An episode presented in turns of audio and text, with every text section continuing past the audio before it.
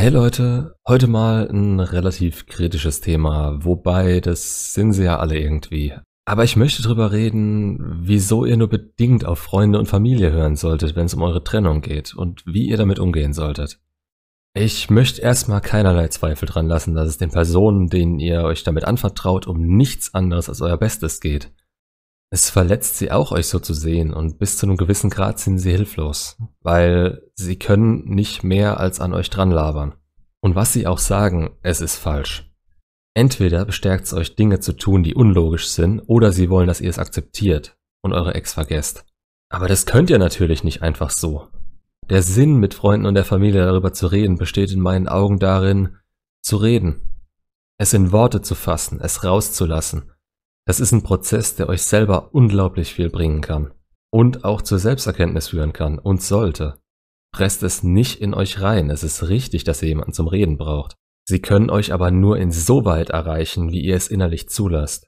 Und ihr müsst selbst an den Punkt kommen, an dem ihr bereit seid, bestimmte Dinge zu akzeptieren, die ihr nicht ändern könnt. Und andere Dinge zu sehen, die ihr aktiv angehen könnt. Es gibt Situationen, in denen ich euch ganz klar eher einen Therapeuten ans Herz legen würde. Wenn euch jemals in den Sinn gekommen ist, dass innerhalb dieser Trennung, dass ihr ohne sie nicht mehr leben wollt oder könnt, dann sucht euch bitte professionelle Hilfe. Das ist heutzutage kein Tabu mehr. Ihr müsst es niemandem sagen und die Krankenkassen übernehmen sowas. Aber diese Hilfe holt euch da raus und es ist nicht das, was er sagen wird, was euch hilft. Es ist das, was ihr zu sagen habt und kleine Schubser von seiner Seite aus in die richtige Richtung er kennt sich damit aus, er hat damit jeden Tag zu tun. Wenn es noch nicht so schlimm ist, tut's natürlich auch ein guter Freund. Nur geht nicht davon aus, dass die euch den Weg eröffnen können und dadurch, dass sie es wissen, alles gut wird. Das sind eure Freunde, die wollen euch aktiv helfen und zwar besser früher als später. Und das sabotiert es dann meistens. Die Lösungsvorschläge, die zur Auswahl stehen, gehen von schreib ihr einen Brief, zeig ihr mit einer großen Geste deine Liebe, über vergiss sie einfach und es ist wie es ist. Oder es sind vielleicht gute Ratschläge wie gib ihr Zeit, dich zu vermissen. Das war es in meinem Fall. Ich habe das Glück, zwei, drei richtig gute Freunde zu haben, von denen eine nur zugehört hat und einer die Richtung eingeschlagen hat, dass ich sie in Ruhe lassen soll. Aber wenn man so verletzt ist wie ihr gerade, ihr habt einen gewissen Gedankengang und jeder, der dagegen ist, wird nicht gehört oder abgeschmettert mit den Worten, äh, du hast ja keine Ahnung. Und das ist bis zu einem gewissen Grad auch wahr.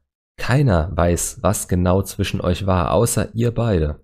Ihr werdet aber Leute, die eure Gedanken stärken, als Bestätigung sehen, dass euer Bauchgefühl der richtige Weg ist. Und dann werdet ihr es erst recht machen. Und wenn deren Meinung es ist, die Kontaktsperre zu brechen, können euch fünf Leute sagen, dass das keine gute Idee ist. Aber ihr müsst halt bedenken, die Person, die hat vielleicht noch nie so eine Trennung gehabt und war gestern im Kino und hat eine Liebesschnulze gesehen.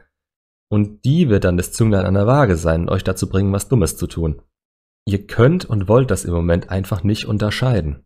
Jetzt zu den Leuten, die euch einfach sagen werden, ihr sollt aufgeben. Ab einem gewissen Punkt gebe ich denen recht, klar. Aber es aufzugeben, dem Ex hinterher zu rennen und den Gedanken im Kopf auszugeben, dass sie oder er jemand ist, mit dem ihr gerne zusammen wärt, sind zwei Paar Schuhe. Ihr solltet direkt in die Kontaktsperre gehen, nachdem ihr euren Status quo mitgeteilt habt.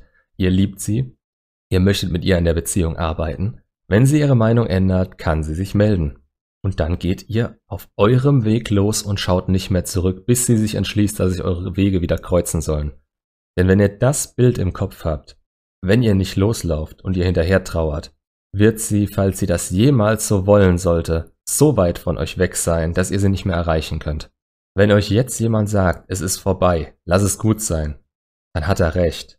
Es ist vorbei, das jetzt ist vorbei und das muss jeder in seinem eigenen Tempo verstehen.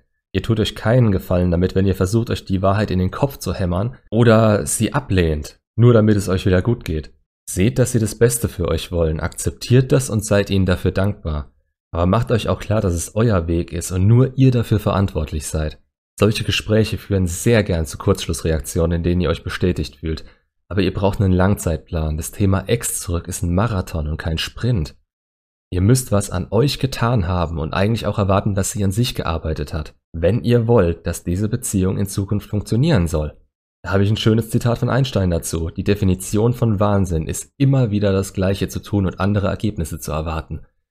Und das trifft's auf den Punkt. Ihr seid wahnsinnig, wenn ihr denkt, sie könnte morgen zurückkommen und ihr könntet weitermachen wie vorher. Also, Mit Freunden und Familien drüber zu reden ist Teil des Prozesses, das Ganze zu verarbeiten. Das alles in Worte zu fassen hilft euch. Es nicht nur in eurem Kopf zu hören. Dafür gibt's ja auch noch andere Wege. So lächerlich es klingt, aber macht doch mal eine Pro- und Kontraliste. Nicht nur jetzt, sondern führt die mit allem, was euch in der Zeit einfällt, über den kompletten Zeitraum der Kontaktsperre weiter. Schreibt's euch von der Seele. Ihr verarbeitet es damit. Meine eigene Liste ist zum jetzigen Zeitpunkt genau ausgeglichen und wirklich verdammt lang.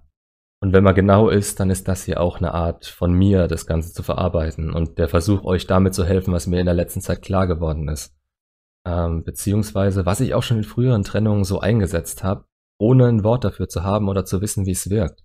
Die Kontaktsperre an sich ist was, was ich bisher bei fast jeder Trennung eingesetzt habe.